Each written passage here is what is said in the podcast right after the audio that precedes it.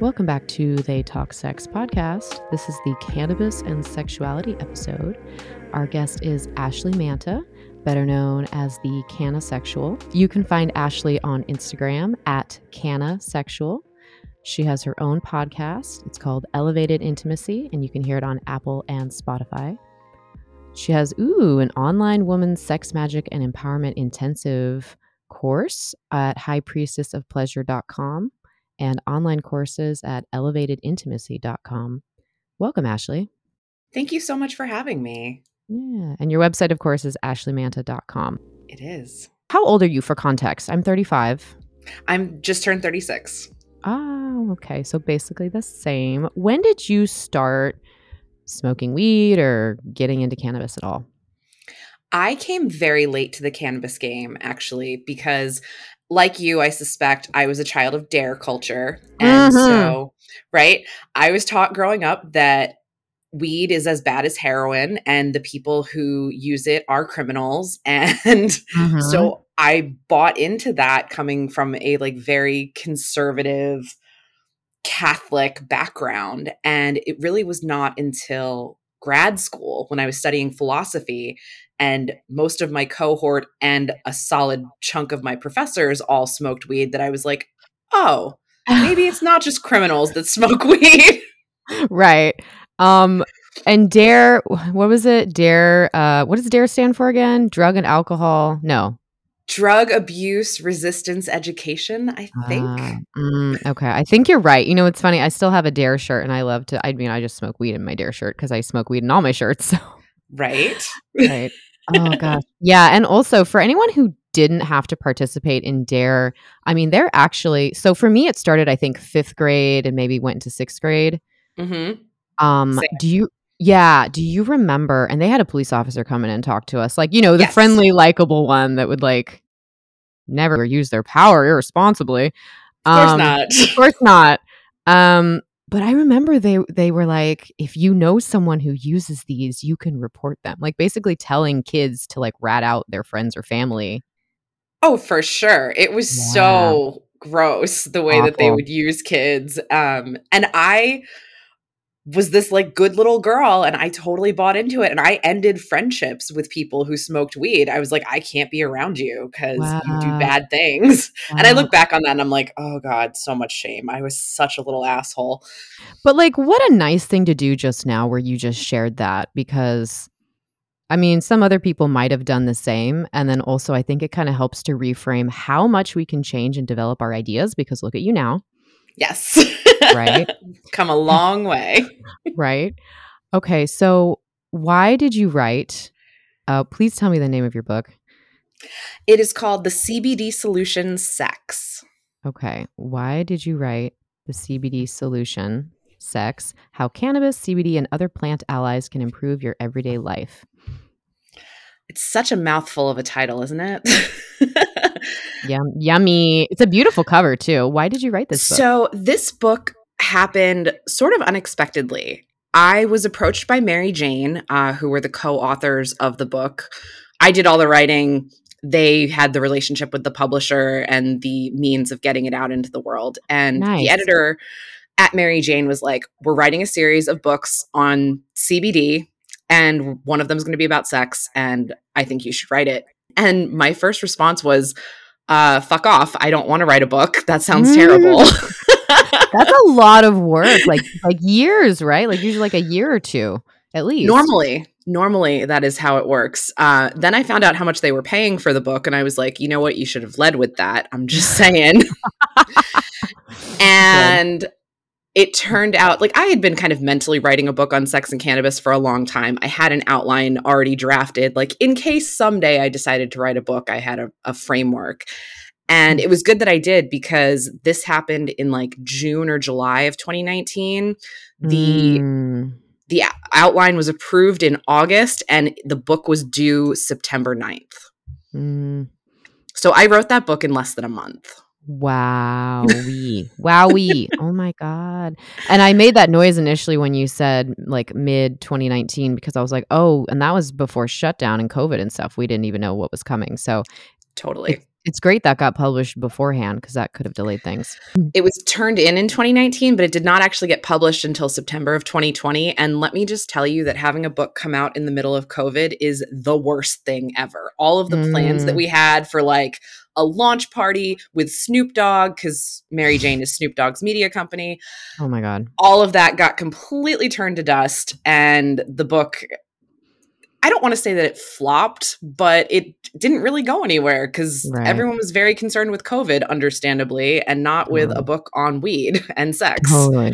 Well, we're happy to help promote it now. And I think Thank that was you. the yeah, the case for so many of us. Watched our dreams uh, dissipate with a unknown pandemic, previously unknown potential pandemic. Uh, so, okay. So you wrote it in a month. Holy crap. Yes, I am very lucky and grateful that most of my friends are experts. So it was just like a five alarm all call that I just shot out emails to everyone I knew with letters after their name. And I was like, I need quotes now. Yeah, I expect I, I expect I might try to do that someday. Um, so, okay, it says that it's written for both solo and partnered sex. Delightful. Yes. Uh, a great gift for those who enjoy using C B D or are curious about learning more, and marijuana smokers and anyone interested in sexual exploration. Um, why do we say cannabis instead of marijuana? That is such a great question. So marijuana is a word that was popularized in the like nineteen twenties by a guy named Anslinger, who was the first person who ran the Drug Enforcement Um, newly formed Drug Enforcement Commission. And it was really targeted to scare white people because marijuana is the term that is used in Mexican Spanish to describe cannabis. And so this guy Anslinger was like, I know, even though people are absolutely advertising cannabis tinctures in Sears Roebuck catalogs, if we make the smoking version scary and attach it to black and brown people, that's going to freak out white people. And it did. So cannabis is the scientific name for the plant. And so the movement in the cannabis industry has been to use that scientific name and not the name that is really, really deeply steeped in racism. Mm-hmm. Thank you for explaining that. Yeah. Okay, so I asked some of my listeners, I said, how do you use cannabis for sex or sexuality?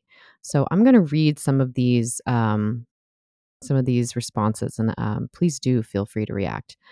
Thank you. Oh, yes. Uh, someone says, I get high and relish the human touch. Someone says, I find that when I'm high, I become far more focused sensually and my arousal is stronger. Mm-hmm. Mm-hmm. Someone says, I like to incorporate it into my edging sessions. Ooh, yeah. Yeah, this is from a man. I love it when I hear that men edge themselves. It's uh, hot. Yeah, I mean, I love it when I hear that anybody can do that, but it's just, it really makes me happy when I, I hear about like men being able to delay uh, gratification, because I think that's a thing we have issue with in uh, our culture sometimes, like really frantic, like male completionary, like, I gotta come now. Totally. Yeah. Uh, someone says, this is related, I like getting stoned and I use poppers to pound my ass with my biggest toy. Fuck yes. Yeah. Um, we're happy for your happy. I don't, I don't think we endorse the use of poppers personally or professionally, but you do you. You do you. Mm-hmm. We're all about harm reduction. So if yes. that's going to prevent you from doing something else, then great. Um, and the only reason I would be against poppers is just because I don't know if it's bad for your brain when you're sniffing it. It is not great for your brain from what I understand, but I also know that it's such a staple in the gay community that like far be it for me to, as a bisexual right. woman to be like, don't use that. Like you do yeah. you guys. It's all cool. Yeah. Someone else says, it helps me relax because there's lots to unpack personally. My partner is amazing. He's very patient. But it also makes the experience much more tantric, I guess. I feel mm. like I want to eat him. I'm just like sitting here nodding at all of these things because yeah. the touch sensitivity, the time distortion, and the encouraging you to slow down and be really present in your body, and then the enhancement of like energetic awareness and capabilities, that all tracks with everything I've seen and heard and experienced with sex and cannabis. Lovely. Let's do some more. Bring Someone it. says, yeah, you can also use concentrates to enhance sensitivity and sensation. Uh, someone says some people use them internally. What do you think about that? So concentrates, I think, should always have a big old asterisk next to them, um, much like edibles. And that is way better for people who have a lot of knowledge about their tolerance and a pretty significant tolerance. Like, I would never recommend concentrates to a beginner. Mm-mm. That said, uh, using concentrates to make uh, cannabis oil is something that I do pretty regularly, and as well as suppositories, because it's a really accurate way of being able to dose yourself. If you use a gram of concentrates that has eight hundred milligrams of T H C in it, you can kind of do a little bit of math, of pretty easy math, to figure out like how much liquid you're melting it into and thus how mm-hmm. strong each one is. Mm-hmm. That said, you have to be really careful about what kind of concentrates that you're using. You're going to want to make sure that you're using solventless so that you don't have to worry about residual solvents ending up in your bits, which is suboptimal. Um, mm-hmm. And I would not apply them directly to like your clit. I, I wouldn't like scoop out a dab and rub it into your clit. That seems massively overkill. Yeah. So where would you put um, suppositories you're talking about? So these would just be like not super strong, but suppositories for like vaginally or anally? Vaginally or anally. Uh, vaginally is great for both cramps as well as folks who experience like a sensitive cervix that gets angry when it gets knocked around. Mm. Uh, and anal suppositories are great for both like low back pain as well as being able to enjoy anal sex. Nice. And I want to clarify, and you probably know this, that the goal is not to like numb yourself so you can't feel what's happening, because that's how we hurt ourselves.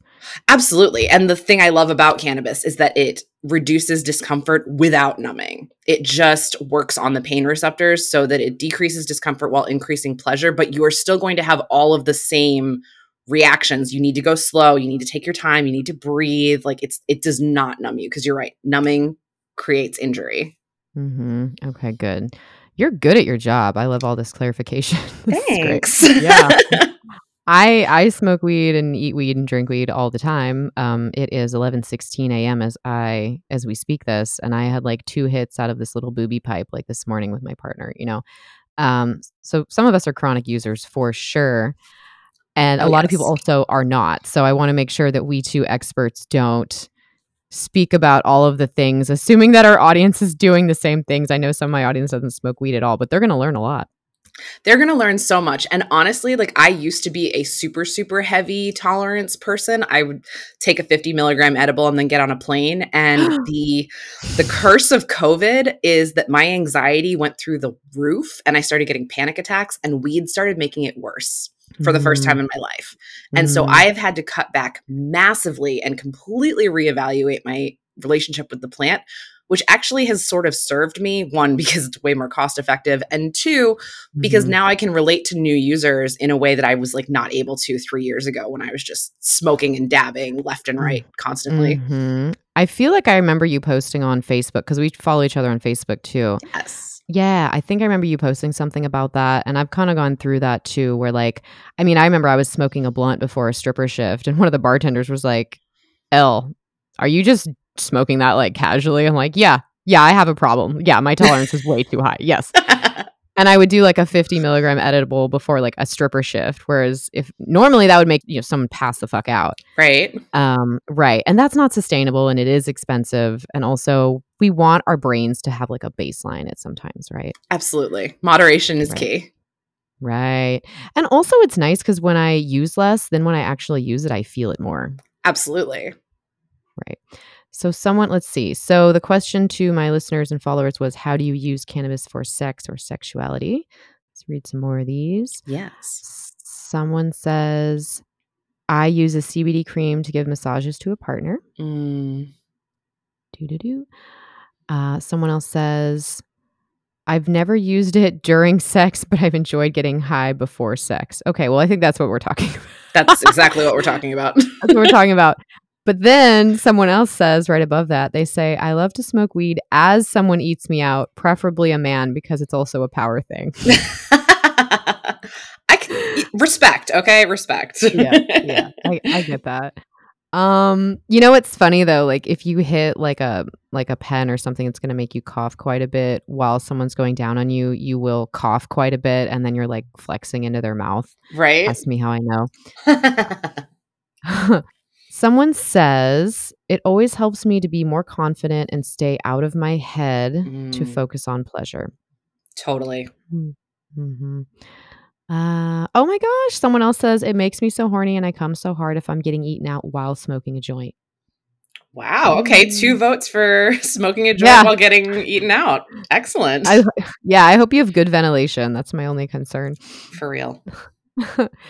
um. Okay. Someone else says, giving or receiving oral is just better with weed, but it's good without too.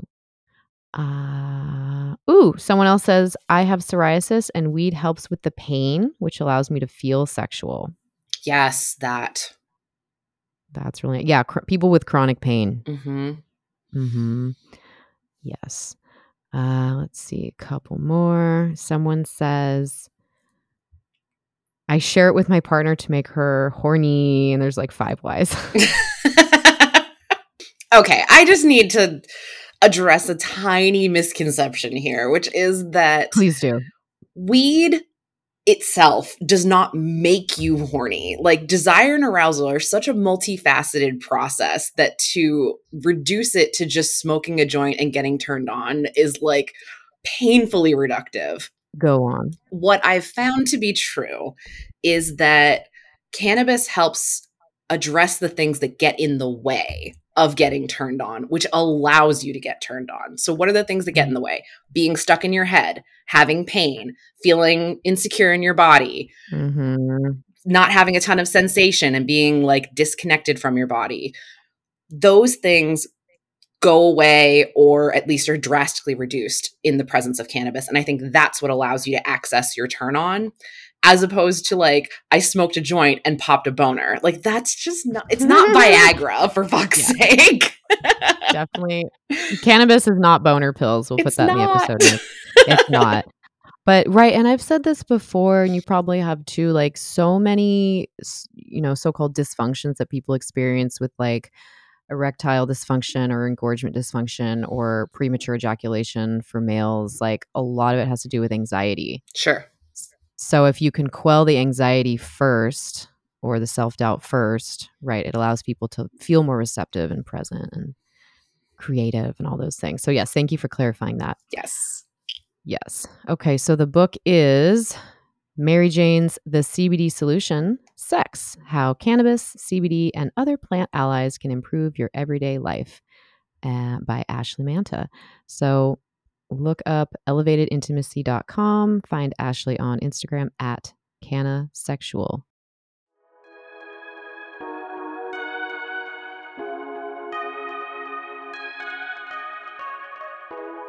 Phew, summer is here and my vulva is sweaty and itchy and a little irritated.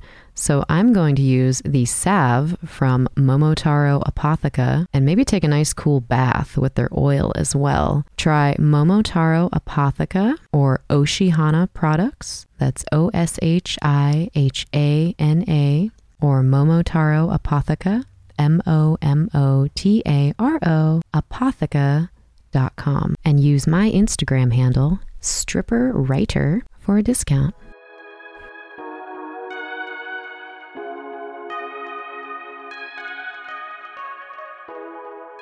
Welcome back to the Talk Sex podcast. This is the Cannabis and Sexuality episode with our guest, Ashley Manta, the Canna Sexual. You do coaching, or what are you hireable for?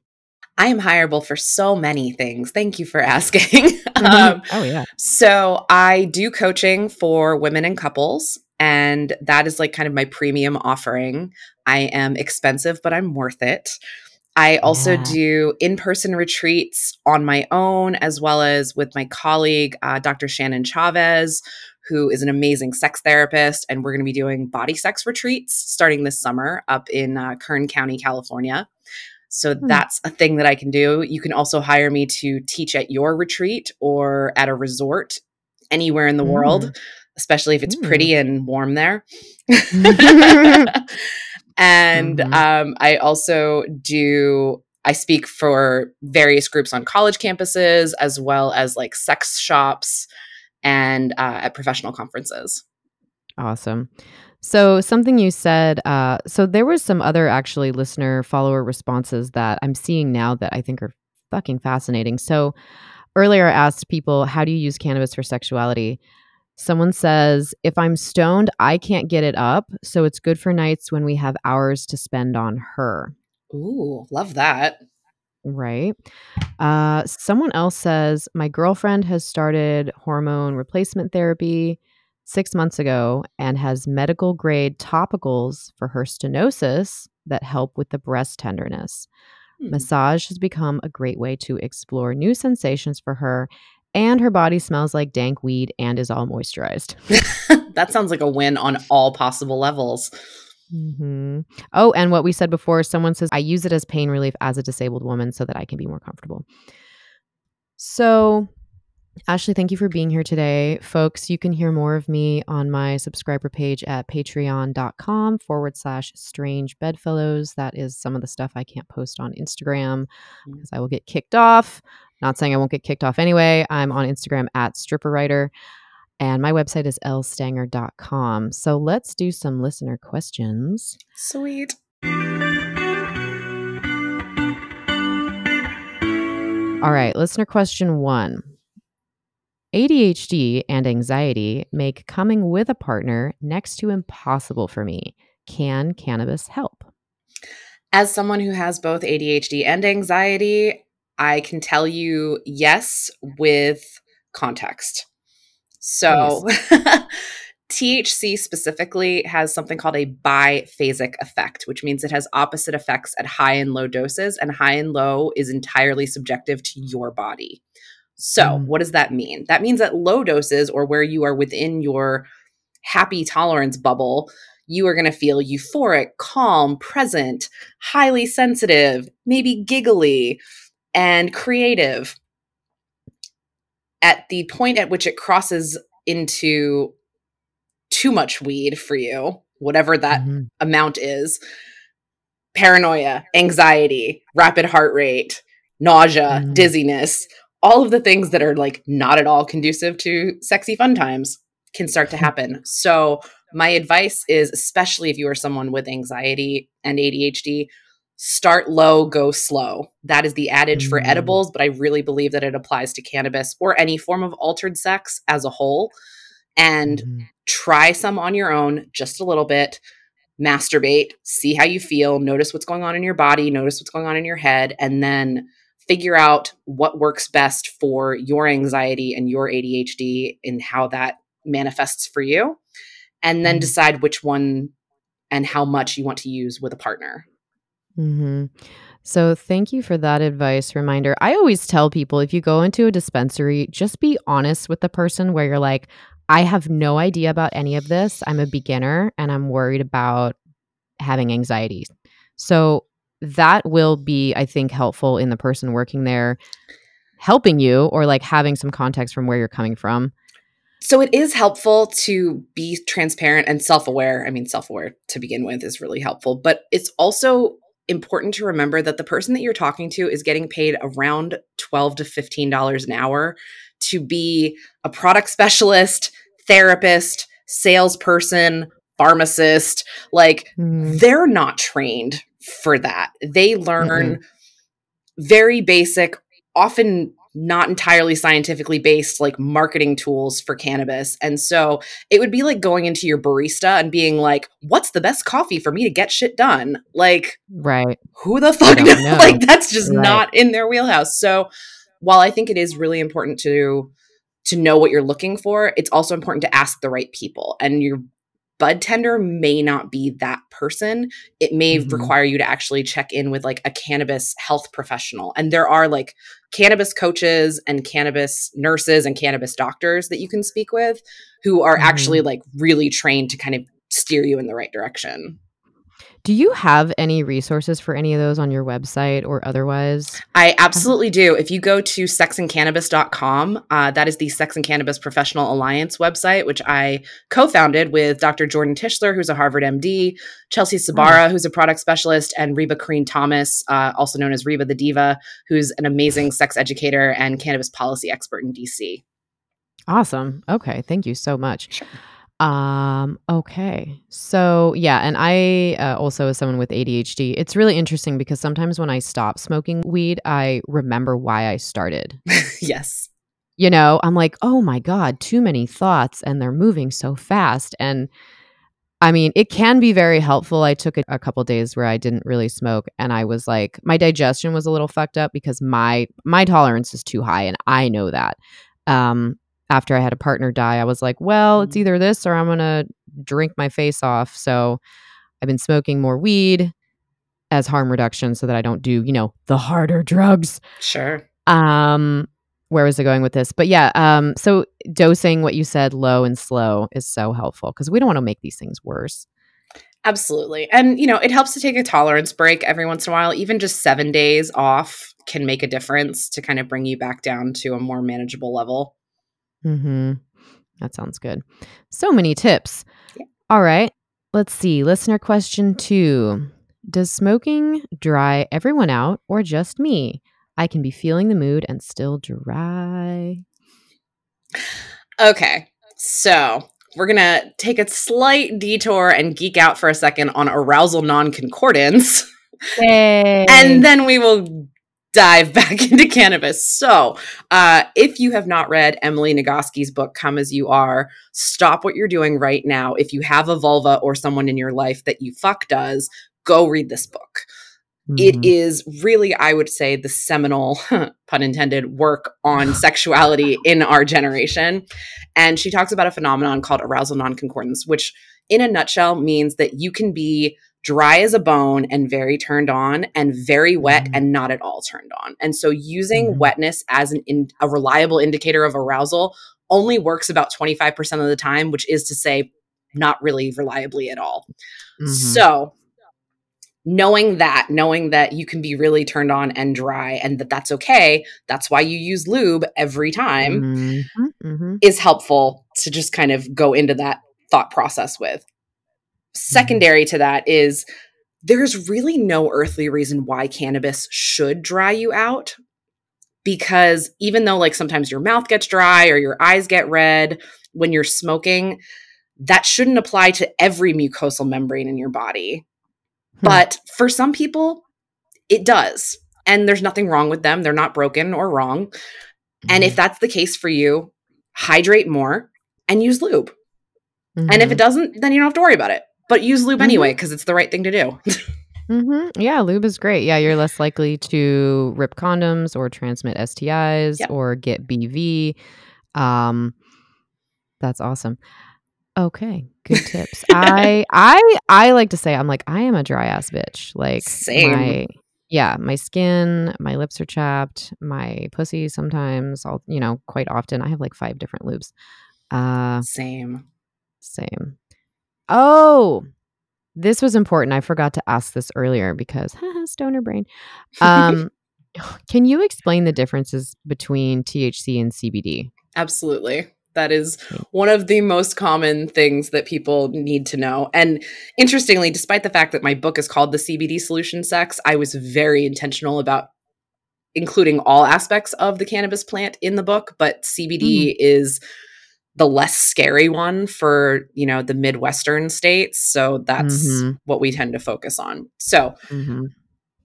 there are in your body, there is something called an endocannabinoid system. Endo meaning and short for endogenous. So it's within your body. And just like you have a skeletal system and a circulatory system and a reproductive system, you have an endocannabinoid system. And these receptors are in your brain, in your skin, in your organs. They are all over the goddamn place. And they react with both cannabinoids that your body produces, uh, including anandamide and something called two A G, as well as phytocannabinoids that the cannabis plant produces, things like T H C, C B D, C B N, C B G, alphabet soup.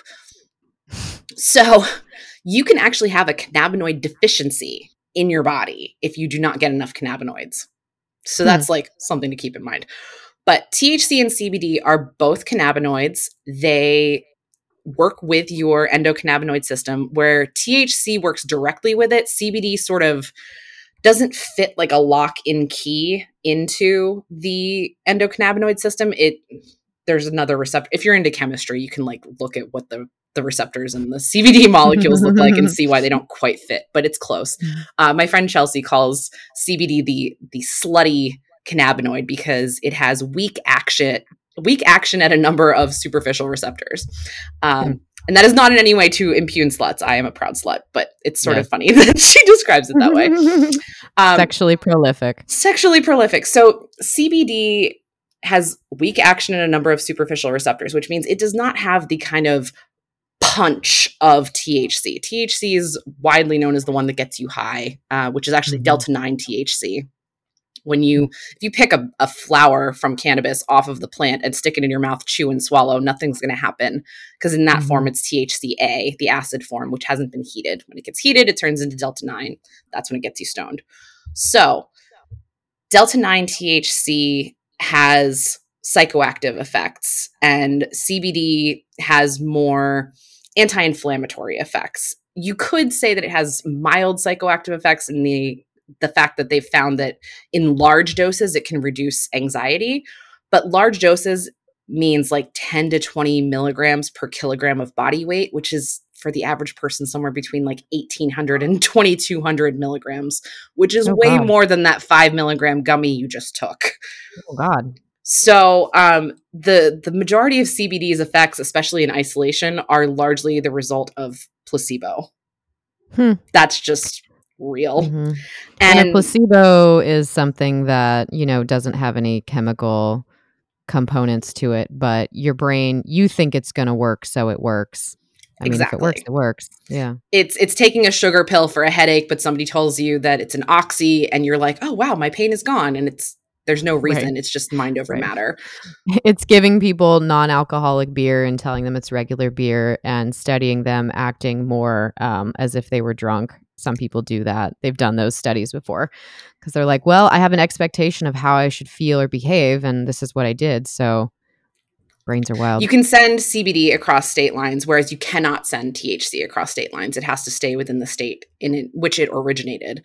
And so because it's available in all states, including states where T H C is prohibited, it's become very popular um, among folks who are new to cannabis mm-hmm. and who can't get anything else. And if if really, if C B D is all that you can get in the form of like a full spectrum, which means all of the other like terpenes and and helping cannabinoids other than T H C is available to you, use that. It's better than nothing. But if you mm-hmm. can get something with T H C also, C B D and T H C work better together.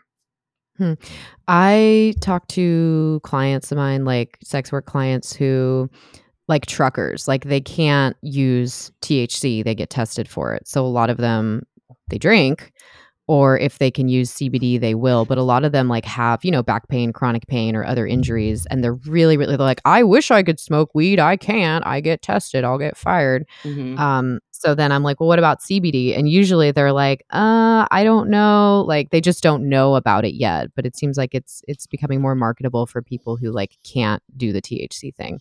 It is becoming more marketable, although I've heard from some friends in like military and federal government that their drug tests are starting to now include C B D as well. That is Which is up. such bullshit. Like why? I can't Ugh. even imagine. Mm. Um, and interestingly, like as a sort of corollary to this, you'll hear a lot about like hemp versus cannabis. Hemp is literally just a legal distinction. They are the exact same plant. It is designated as hemp if it has less than zero point three percent T H C. That's all huh. it means. Wow. Okay. That is so strange. So like if you see hemp lubricant in the chain grocery store, which I recently did, it's I feel like it's pandering because it's not going to give you cannabis lube effects. It's not. And often those guys will put hemp seed oil in it and call it hemp, and hemp seed oil does not have C B D in it. Like it's mm. those are not the same. And so people think hemp means C B D. And so if they buy this hemp lube, it's going to do anything. It's just hemp seed oil and it does literally nothing other than moisturize. Mm. Mm. Got it. Yep. Okay. Listener question three. Why does a chronic user of cannabis get anxiety if not smoking during the day? I mean, that could have so many answers.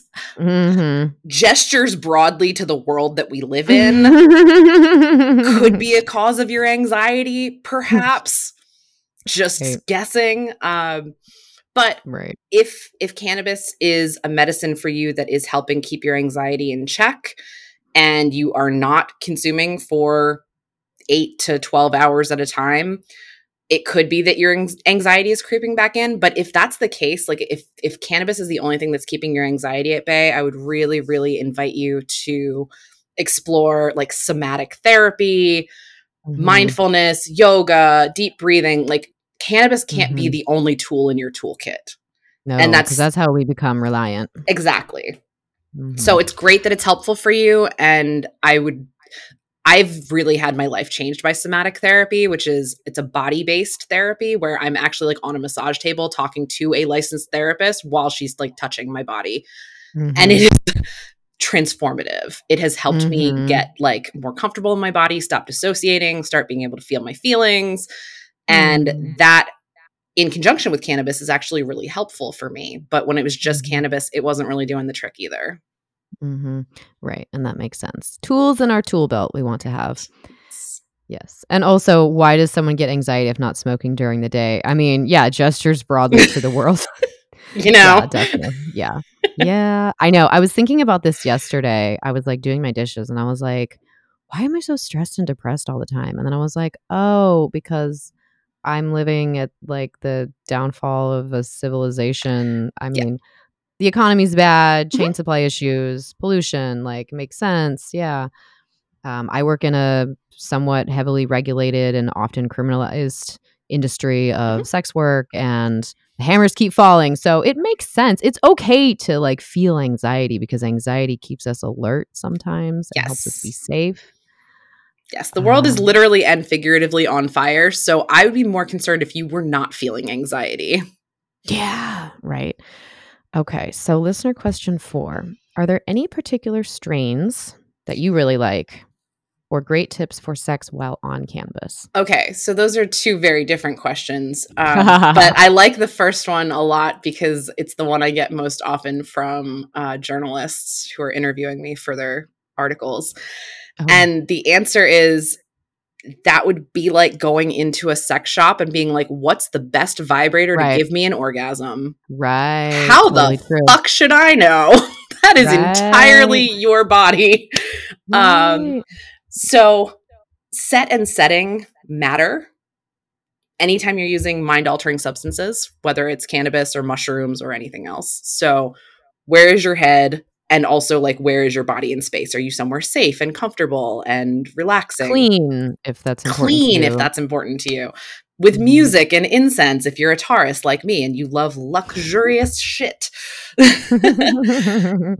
Or you're a Virgo like me and you're a control freak and it needs to be clean. I love Virgo brains so much. Good. Here we are. Yay. Oh, the Taurus-Virgo connection is strong. Yeah. Uh-huh. So yeah, what's the best strain for sex? It also depends on what kind of sex you want to be having and how that particular strain impacts you. Do you find that it makes you more like creative and energetic, or do you find it makes you more sleepy and relaxed and like better for that kind of slow, lovemaking kind of sex? Mm-hmm. It's really, it's a choose your own adventure, and the best way to figure out what the best strain for sex is, is try a bunch of like, you know, go to a dispensary and get five pre-rolls, all of different strains, and smoke a puff, masturbate, take notes, then wait an mm. hour, smoke a puff, masturbate, and take notes. Like it's, it really is mm. that kind of fact-finding mission that you kind of have to go on. And the taking notes part is important because cannabis is terrible for your short-term memory. You ever do something on weed and then forget? I have. Mm-hmm. Mm-hmm. Mm-hmm. Mm-hmm. Mm-hmm. I also, another uh, probable, tell me how you think about this, because some people need more time to process and to notice. I would say if you get the five pre-rolls that are all different, like use a different one and take notes like on different days, maybe sure. if you need yeah, more bounce back. Yeah, those. Okay, that's a good, I like formulas, steps that we can suggest to people. Okay, so secondly, or great tips for sex while on cannabis. Ah, oh, this is actually my genuinely favorite question. Um, mm. I actually just did a training with Nicoletta Heidegger for therapists on sex, cannabis, and psychedelics. And my presentation was doing it well, a pragmatic approach to altered sex. So this is the mm. shit that I geek out on. And mm. it really, for me, begins and ends with consent. That is why I got into sex and cannabis as a sex educator. I, as a trauma survivor, was like, wow, I'm really impressed with how this is helping me with my trauma physiological mm-hmm. symptoms, but also I don't know anyone else who's talking about sex and cannabis, and of the like random articles you'd see, no one was talking about consent. So I was like, okay, mm-hmm. I got this. Put me in, coach. So my golden rule is negotiate before you medicate. Yes. Have a conversation with your partner about what's on the table, what's not on the table, fears, boundaries, and desires. And also, this is what I'm planning to take and how I'm imp- expecting it to impact me. And this is how I want you to take care of me if something goes sideways. I mm. want you to bring me what, if you notice that something's wrong, stop having sex with the person, check in, and then wrap them up like a sushi burrito, or bring them some water or hot tea, or leave them the fuck alone, or cuddle mm. them, or whatever you've pre-negotiated as aftercare is really important. Mm. But having that conversation up front is just crucial. You do not want to get stoned at a party and fuck the first person that you trip over. That is not setting yourself up for success. Mm-mm, mm-mm, definitely. Um, these are great. I'm just like, I, I don't have anything else to say to that. Yeah, and that is rare. Uh, yes, definitely. There's like the, so you know, in kink and bondage, you've probably heard about safer, sane consent. Mm-hmm. model. Um, and then there's also the risk aware consensual, what kink. is it? Risk aware consensual kink. Yeah. Mm-hmm. R A C model. Mm-hmm. Yeah. So I feel like this is more of the R A C model where it's like, we don't know what's going to happen, but let's take this and see. And also here's the backup plan in case it doesn't go well. Exactly. Yeah. I like that a lot. Okay. So everybody check out the C B D Solution Sex, how cannabis, C B D, and other plant allies can improve your everyday life. And find Ashley on high priestess of pleasure dot com or elevated intimacy dot com and ashley manta dot com.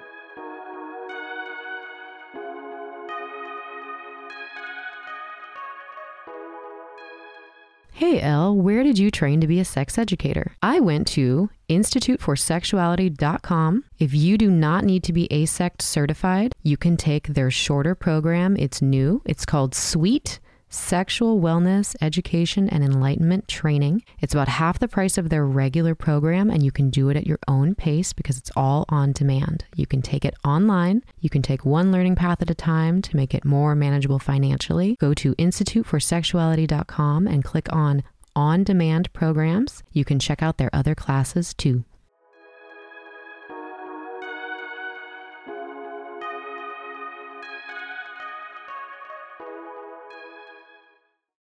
Welcome back to the Talk Sex podcast. This is the Cannabis and Sexuality episode with guest Ashley Manta.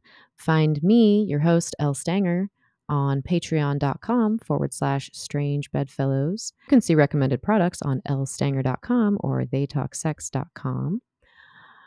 Let's talk more about cannabis. Ashley. Yes. Yes. So I'm looking at a study, or what I can see of this study. Uh, it was published in twenty nineteen. Mm-hmm.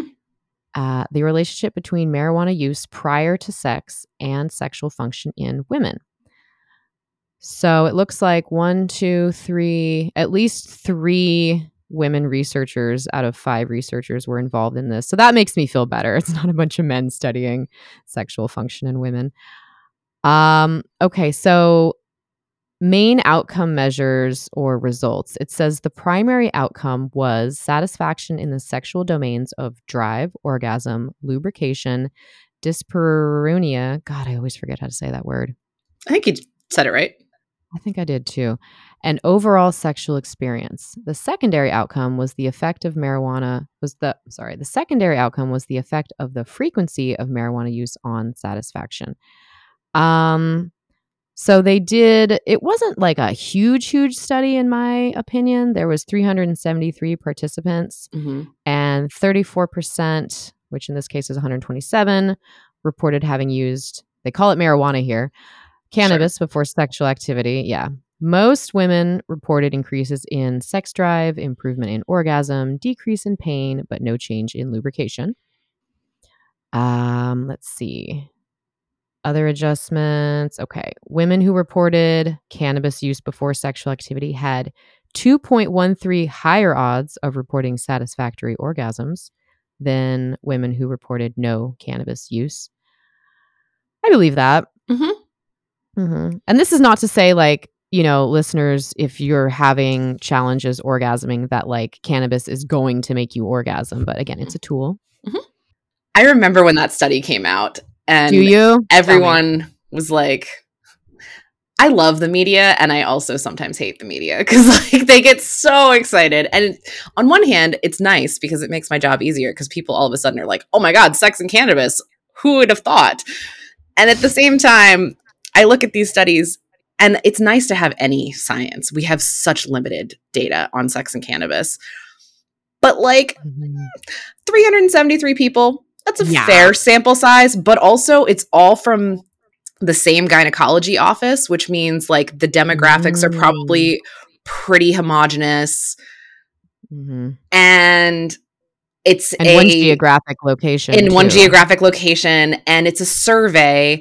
And so I find that the people who are willing to take sex-related surveys tend to be a little bit more sexually advanced True. and or like amenable to the possibilities of pleasure than the average person. So I don't want to like diss the results of this study, but at the same time, it's like like everything, you know, take it with a little bit of a salt lick and have your own experience. Like I think that the science is valuable. I think it's especially valuable when it comes to cannabis and like how it's impacting pain with penetration, like and and potentially orgasm, but I want to see that measured in a functional M R I machine, not just like a self-reported data situation. Mm-hmm. Because, you know, if you've ever witnessed a car accident and asked three people what they witnessed, they will tell you three different things because it's also mm-hmm. subjective. Like it's we're really bad at even judging our own experience sometimes.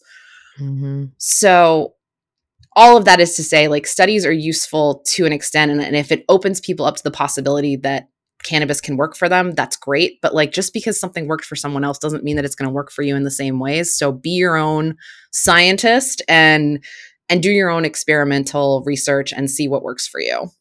Mm-hmm. And so I feel like at this point, it's responsible to bring up uh, C H S. Yeah. Um, yeah. Cannabinoid. God, please pronounce that word for me. Hyperemesis. Hyperemesis. Okay, I've been saying it wrong. Cannabinoid hyperemesis syndrome. So to what I understand about C H S is that not all cannabis smokers will get this, but all people who get this are heavy cannabis smokers.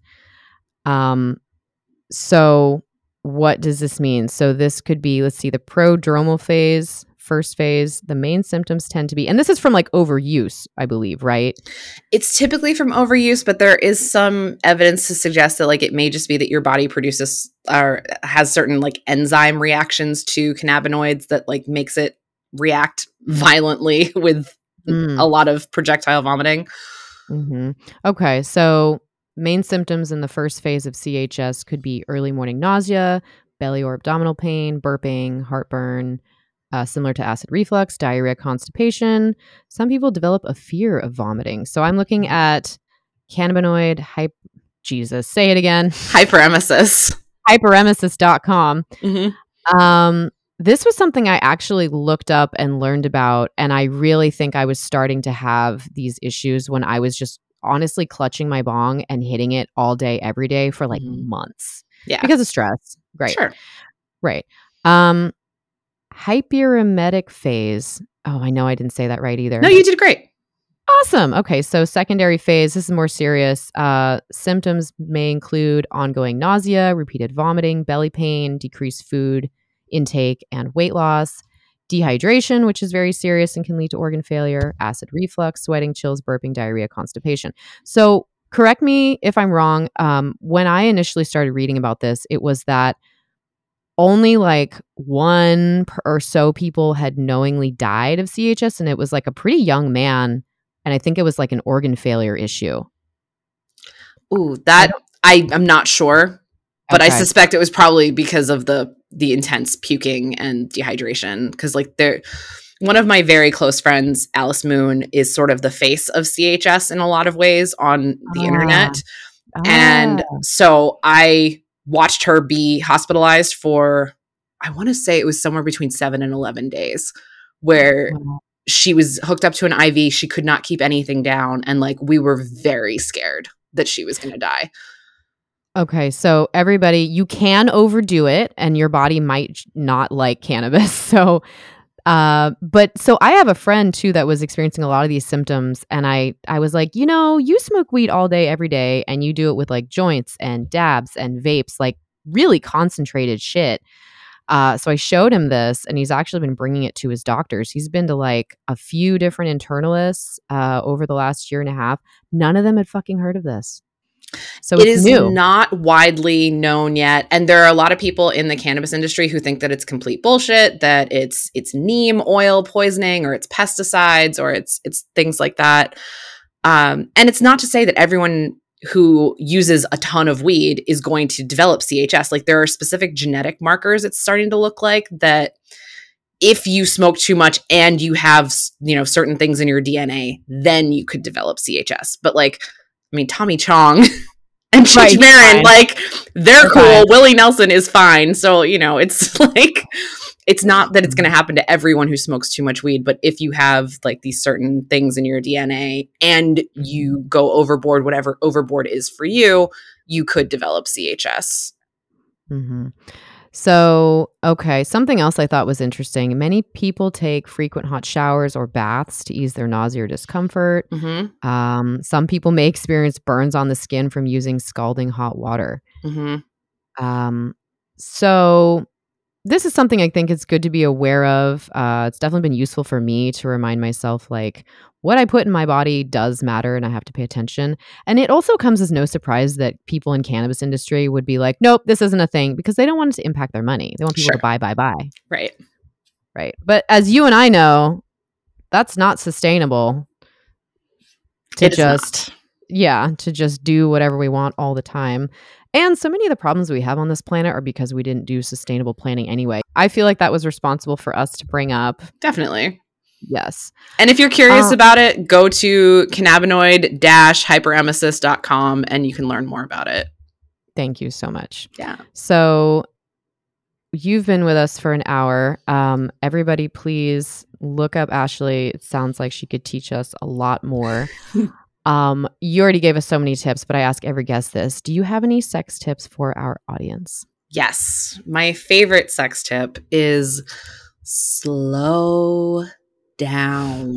And I mean that whether you are solo or partnered. If you're masturbating, don't just rub one out and and hit the pressure release valve. Like, take your time. Seduce yourself. Look into your own eyes. Like... stroke mm-hmm. different parts of your body. If you're partnered, you know, quickies are great to scratch the itch, but like set aside whatever your normal length of sex is, double it and just see what happens when you have that extra time. I am someone who wants to be in bed pretty much all day. That's, I'm a slut. I am a hedonist. I have a t-shirt that says I'd rather be fucking, and that's pretty much how I approach life. So you know, my my ideal birthday weekend is to spend two nights in a hotel doing nothing but having sex and occasionally getting up to like eat or go to the bathroom. Oh my gosh. I am going to tell my boyfriend this as soon as I get off the recording. Uh, hey, guess what we're doing for your birthday? Um, fully support. Fully support. And if anyone's listening like, well, how do I ask for this with my partner? I mean, just really... ask for it in a way like, you know, I would like to spend an hour or two or some hours or the afternoon or, you know, next Saturday when we have time, can we just spend some time in bed together and just play? And by all means, blame it on us. I love it when people blame shit on me and they're like, this crazy chick, Ashley in California, said that like she has sex for hours. And I'm just curious, would you be up for like trying something like that sometime? Water, have water by the bedside. So much water, so much lube. So much water, so much lube. Um, I'm a fan of wipes, obviously bathroom breaks. Definitely. What else? Um, maybe music, incense. Yeah, yeah, fan. Yeah, fan, some white noise. Mm-hmm. Um, yes, everyone have a great time. Earlier, Ashley, you said the word terpenes. Can you explain what terpenes are? I sure can. Terpenes are the compounds that are responsible for a plant's fragrance. They're the same building blocks of scent that are found in essential oils. So if you have ever smelled lemon oil, what you're actually smelling is a terpene called limonene. When you smell lavender, what you're actually smelling is a terpene called linalool. And these terpenes are actually as responsible for what we experience as strain-specific effects as anything else. So mm. we get very caught up in like, oh, I like Blue Dream, or I like Durban Poison, or I like Jack Herrera. But what are the specific terpenoids that are causing that smell? When you open up a jar of flour and you're like, oh, that's really earthy, or that's really floral, or that's really um, piney. Those are terpenes that you're smelling, and they tend to steer the effects more so than the uh, indica sativa bullshit, which it really is just that. Indica hmm. sativa is means nothing. It is really, yeah, it's was born like four hundred years ago by some dude in France. And he tried to make indica a thing, and it has become shorthand in the industry. But in terms of like botany, there is no difference. Everything is a hybrid these days. And the way that the leaf looks, which is basically like sativa leaves are long, skinny leaves, and indica leaves are mm-hmm. short, bushy leaves. Mm-hmm. The way that the leaf looks has nothing to do with the effects at all. Wow. Wow. Okay. That's just like blowing my mind. Yay. So what wow. happens is way back in the in the illegal market days, you would go to a dealer and they would smoke their own supply and they'd be like, this makes me really buzzy. I'm going to call this a sativa.